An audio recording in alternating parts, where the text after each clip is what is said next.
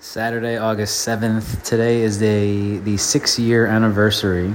And since I've only been doing this podcast for three, almost three and a half years or whatever, I definitely didn't talk about this when it happened. But the six year anniversary to the day of the only wedding I officiated. Uh, and this one happened to be in Santorini, Greece, in one of the nicest setups I've ever really seen for a uh, for a wedding. It was spectacular. One of my closest friends, Rachel, uh, got married to her then and now current husband, Dean.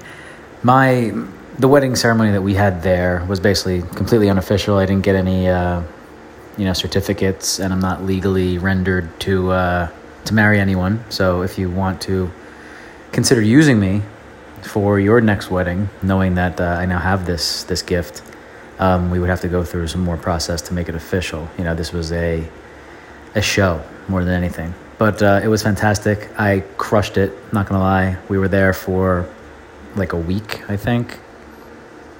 It was 2015, so my my son Bodie was just one. It was the first time that we left him for uh, an extended period. I think we went to Greece for eight days, like five of the days with the wedding crew, and like three days without them, just my wife and I. And it was a um, an awesome, awesome trip. And uh, I, my wife sent me a picture this morning to remind me. You know how Instagram does those things like on this date. And she sent me a picture of me in this awesome new suit situation I got for the occasion, just chilling back against this railing overlooking the sea.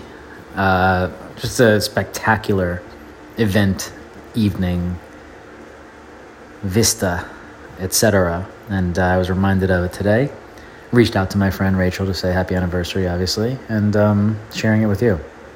So, I'm available for uh, for your next wedding.